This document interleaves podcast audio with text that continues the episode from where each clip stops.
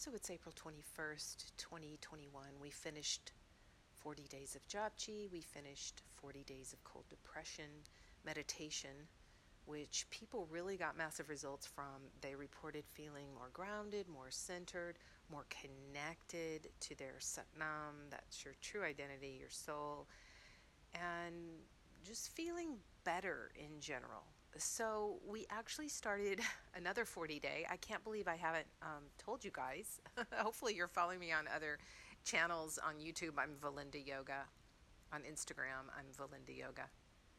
And on Facebook, I'm South Bay Yoginis is my business, and Valinda Kokella. So you can follow me there. But yeah, because I still go live weekly there. So we're on day 22 of Ego Eradicator and Brightening the Aura.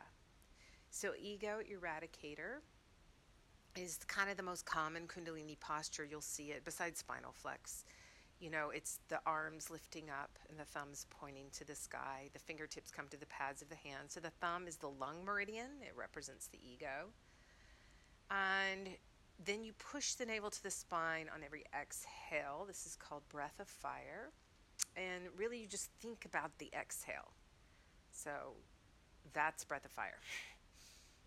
So it's it's billows breath. So every inhale you fill up, every exhale you push your navel to the spine. So don't do this if you're pregnant on the first three days of your menstrual cycle.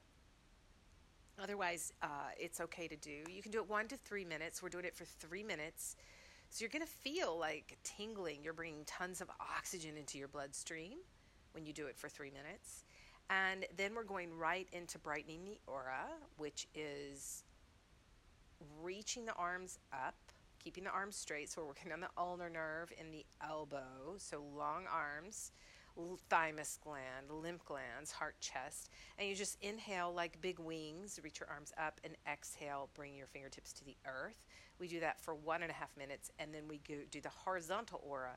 So you're bringing your arms in front of you, spreading the fingers, you're tensing the fingers. So remember, those mudras pinky is communication, ring finger, health and vitality, middle finger, patience, devotion, index finger, expansion, thumb is ego. So we're tensing all the fingers and we're kissing the shoulder blades together and then bringing the hands together in front of the heart. So just grab the video, it's totally free. I'll throw it in the um, description here. Um, so when you get, you put in your email and then the thank you page pops up. And at the bottom of the thank you page, it's me blowing you a kiss.